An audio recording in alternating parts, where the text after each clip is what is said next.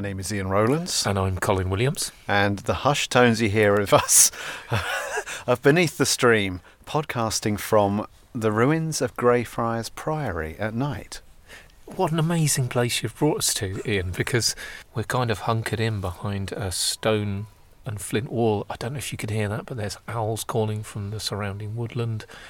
As we walked in here as the dusk was gathering, um, we could hear the sort of last of the day's calls of lapwings in the fields nearby. And it's an extremely atmospheric place. Yeah, it's wonderful, isn't it? So, um, dating from the 10th century onwards, um, there are some bare ruins that we're huddled amongst. Uh, actually, in a, a window archway is where mm. we're, we're crouched at the moment. Um, just a short step away is, is the cliff top. So we're in Dunwich, where the, the ruined medieval city and important port of Dunwich has crumbled away into the sea. Mm. And uh, in fact, the graveyard is, is one of the few things remaining. One gravestone left. It's amazing. Uh, dating from 1796.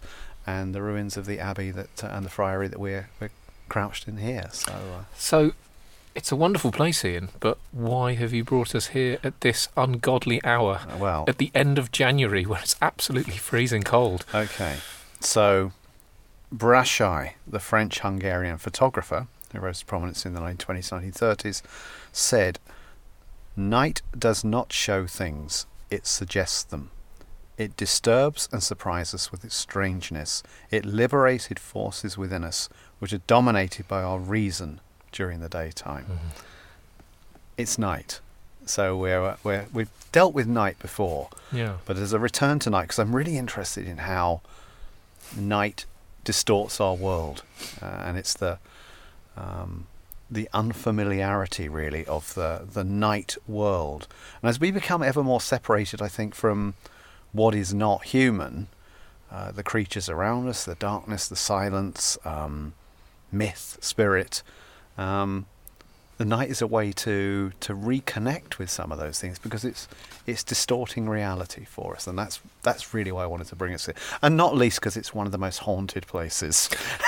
oh, really? in Suffolk. Well, we'll come to that later on. So, um, well, it's interesting, isn't it? And and I'll be keen as we talk to explore uh, the fact that we've already explored night in a previous podcast um, from the comfort of our home, mm-hmm. um, and we we're able to reflect on night there from the perspective of being indoors and it being daytime.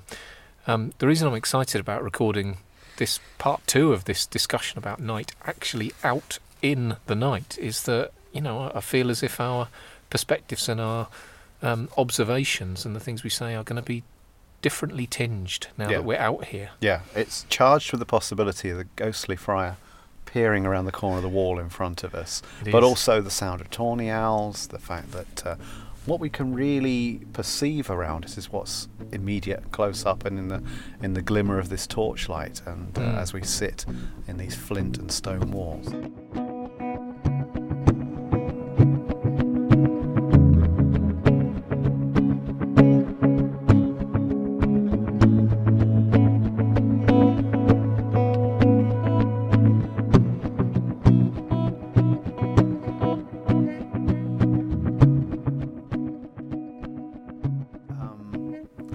Guess that humans have always found the night a time of um, that associate with danger or maybe evil because it's the other.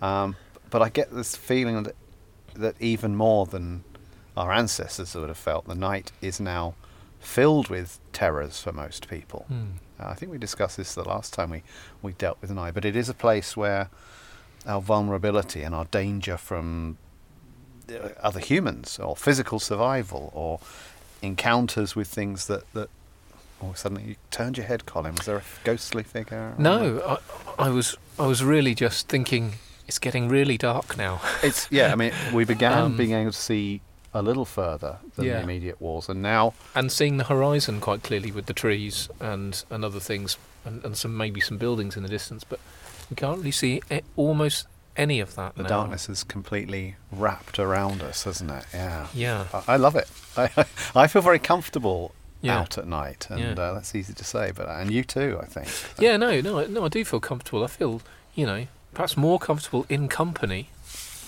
Um, so there's little vestiges of fear still remain, I think, but more more more comfortable because you are here um, than I would do if I was in the ruins of a 10th century priory on my own. I get it. I Um, get it. But but I'm sorry, I, I interrupted you. you No, I was thinking about the whole notion of sort of, um, as you were talking about darkness wrapped around us, about night has fallen. You know, that's the phrase that we use, isn't it? It's fallen around Yeah. us. So, um, yeah, we, we're a, we're a day active species. So, Mm. um, it's also because you mentioned it. It's the way our eyes function is really curious, isn't it? You know, I was um, I was recently uh, I was at a museum and they had um, a stuffed tarsier. Have you ever come across a yes, tarsier? yeah, yeah, yeah, You know, each of their eyeballs is bigger than their brain. yeah. You know, they have this huge mechanism for gathering light, and you know, you and I don't.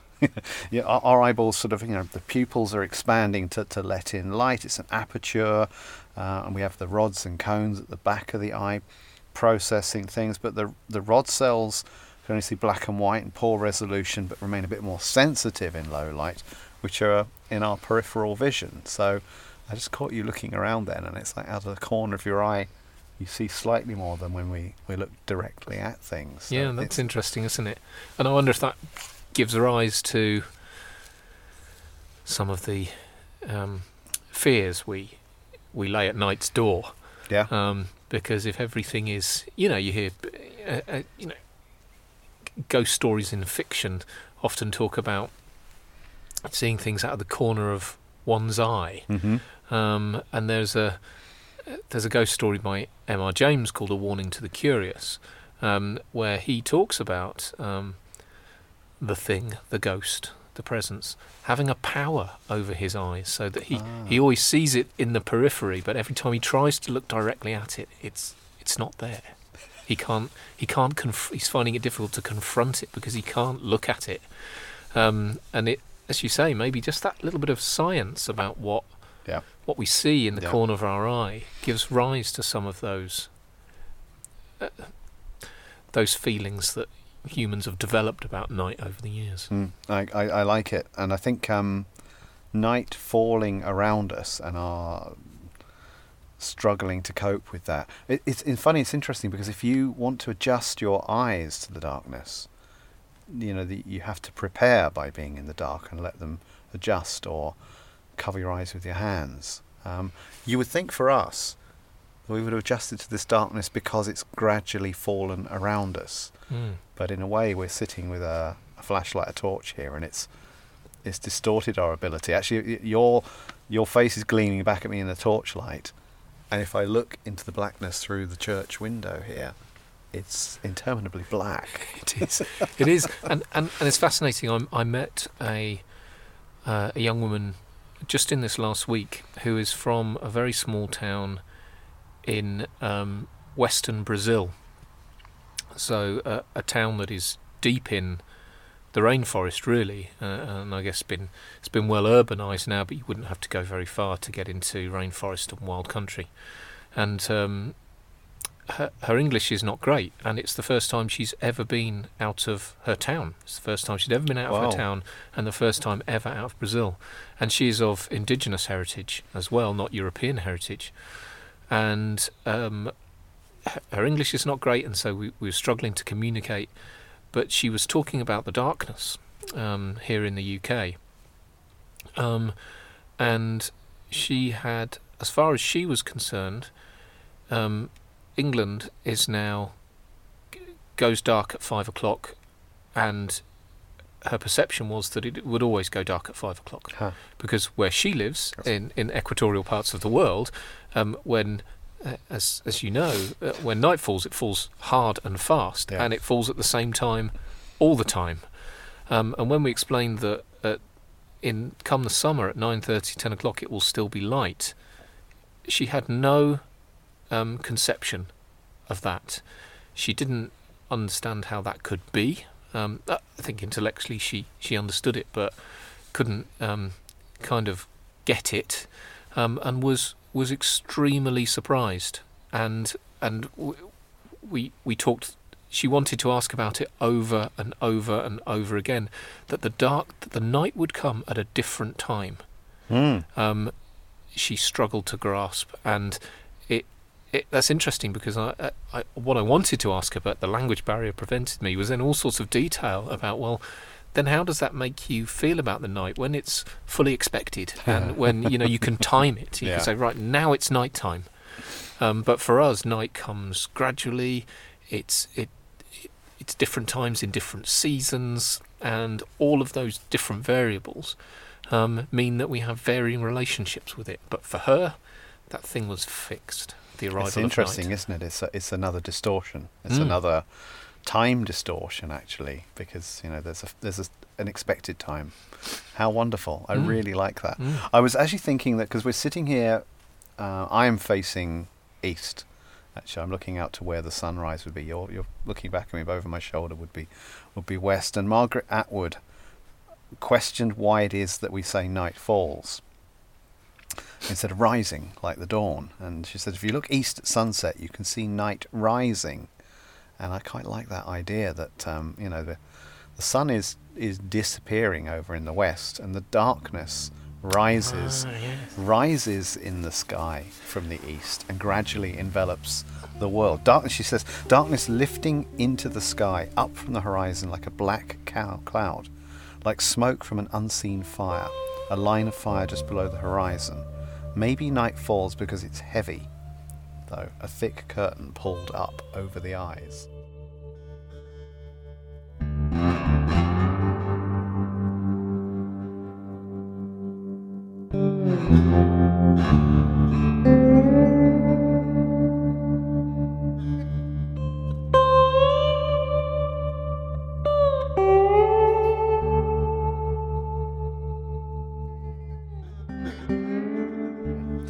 Wanted to move on to ghosts, but I- I let's don't- do it. But I think from that point of view that we're talking about, the, the distorted reality, because um, as most people who look into whatever that phenomenon is, there's no logical reason why ghost spirits, the malign, should be more active at night. No. You know, No. plenty of ghostly occurrences. People do see things in, in the daytime, but we associate it with the night, and it's it feels to me there's no evidence for for ghosts being a nighttime phenomenon other than um, charlatans wanting to make people think there are ghosts can take advantage of the night and say Mm.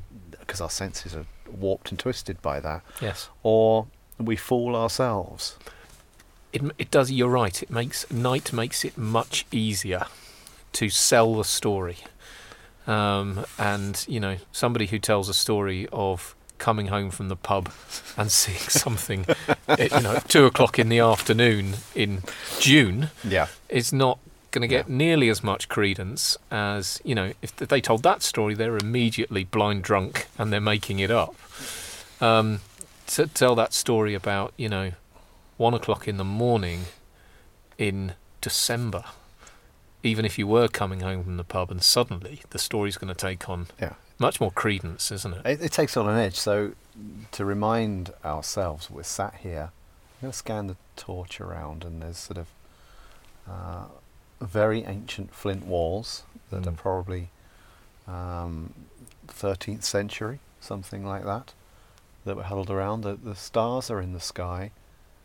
A sort of meadow stretches away from the ruins, and then the graveyard and the woods tumbling into the sea.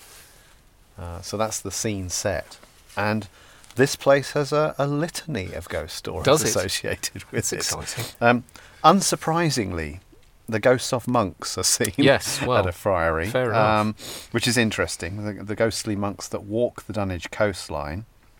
Um, disembodied children's laughter has been heard here. And finally, a large phantom dog was seen around these ruins in 1926. ah the old phantom dog Black Shuck. yeah So a, a, a feature of East Anglia. Interestingly, the Black Shuck is worth a podcast in its own Probably, right because of yeah. the story. Really, it's almost like Odin's hound might be the origins for Yes. this, brought by the Vikings to the east coast of England. But anyway, Black Shuck is seen. Anyway, let me just continue because we should be listening out for the sound of church bells coming from beneath the ocean Mm. because once a busy port town, that the churches are now beneath, and uh, but people report hearing hearing church bells. Um, herds of invisible grazing animals That's an yeah, not so threatening, It's an unusual haunting. Uh, the ghostly figure of an Elizabethan sailor walking into the ocean in search of his boat.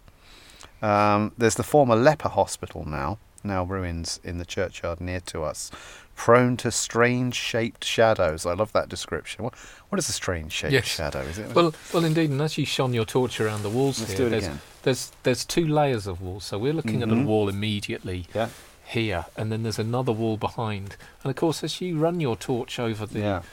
over the first wall, the, the it, it throws a shadow onto the second wall.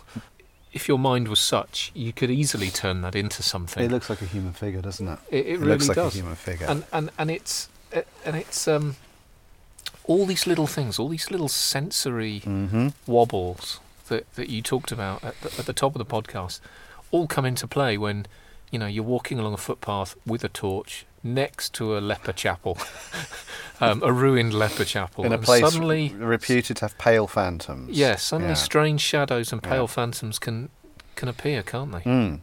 Uh, a pair of disembodied legs were seen in 2011 following people along the trail of that wood that wall in the distance there. Right.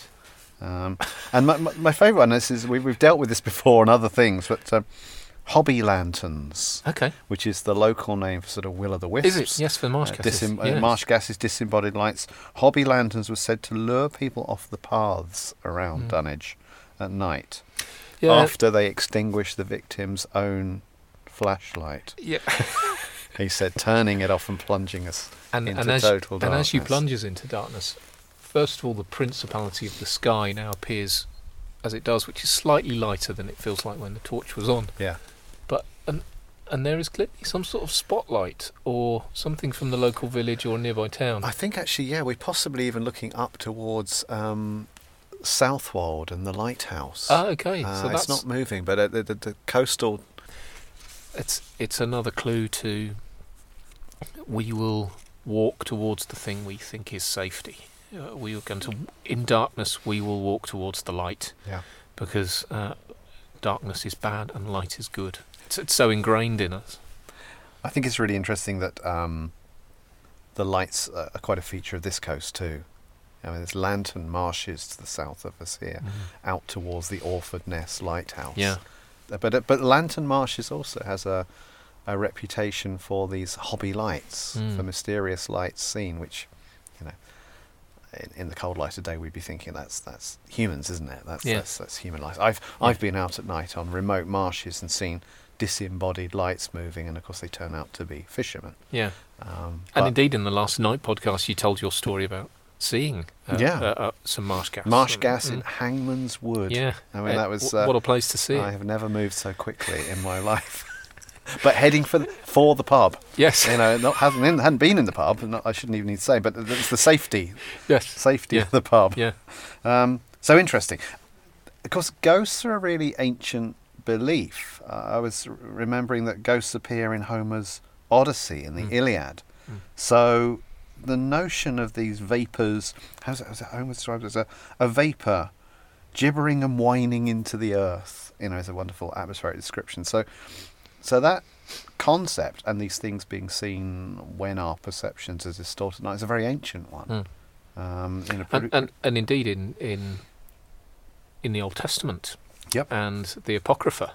So you have, I th- I think, the Old Testament story is the Witch of Endor um, um, summons a spirit. Mhm. Um, and in the Apocrypha in Ecclesiasticus, there is a verse that says something like some creatures or some spirits are created for vengeance, and in their fury they lay upon sore strokes. And, and so that we have always created um, these ghosts and spirits, and we've always clung on. And, and maybe it's fear of death or fear of the unknown, but we've also we've always clung on to creating something that supports the idea of Yeah. life beyond death. Yeah, and that, as you say, has a very ancient history, doesn't it? In Mm. the Torah, in the Bible, um, often forbidden occult experiences, and in the in the Quran with Mm. uh, spirits like the jinn Mm. and the the shayatin, the devils that were, you know, appearing in the Quran. So it, it does have that long history. The origin of ghosts is really interesting because it, it's sort of um, It's a Proto-Germanic word, gastes, and uh, the Old Norse geisa comes from to rage. So you know Right. we you know this would be the time of darkness when things that had a, a grudge, a grievance, were malign in some way. Um, so you know, so it's that nighttime thing. We we completely associate it with that's the time when something would appear.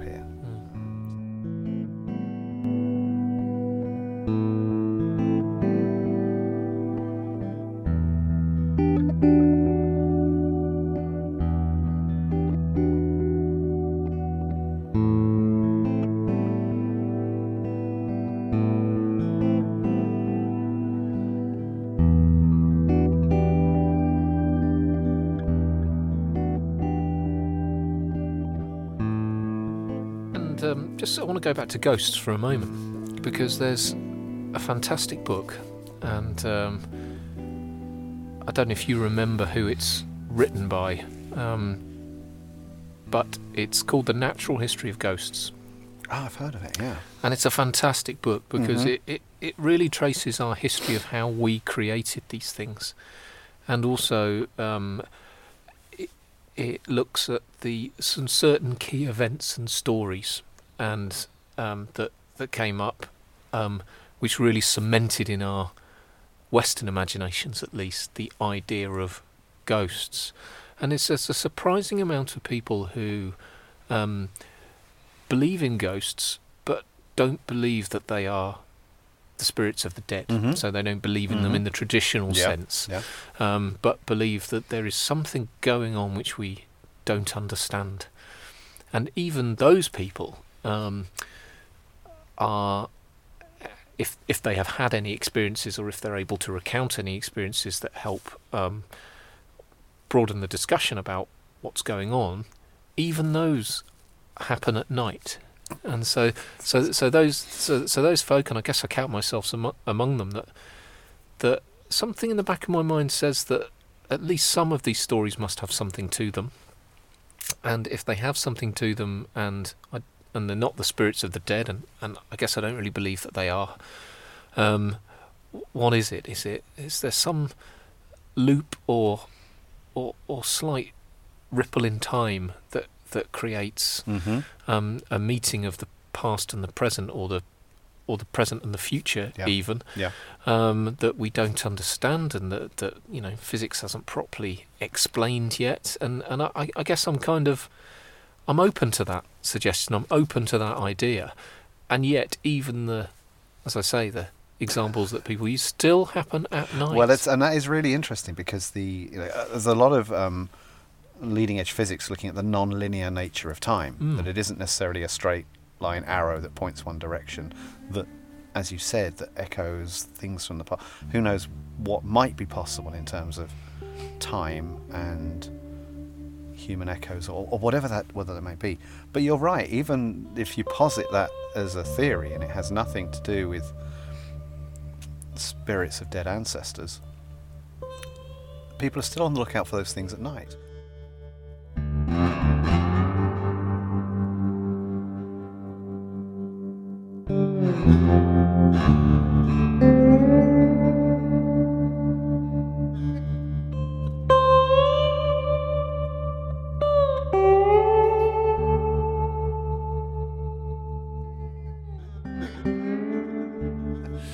So I thought I'd conclude with, with a very short Bram Stoker Dracula quote, just uh, very appropriate because uh, no man knows till he has suffered from the night how sweet and dear to his ear and eye the morning can be.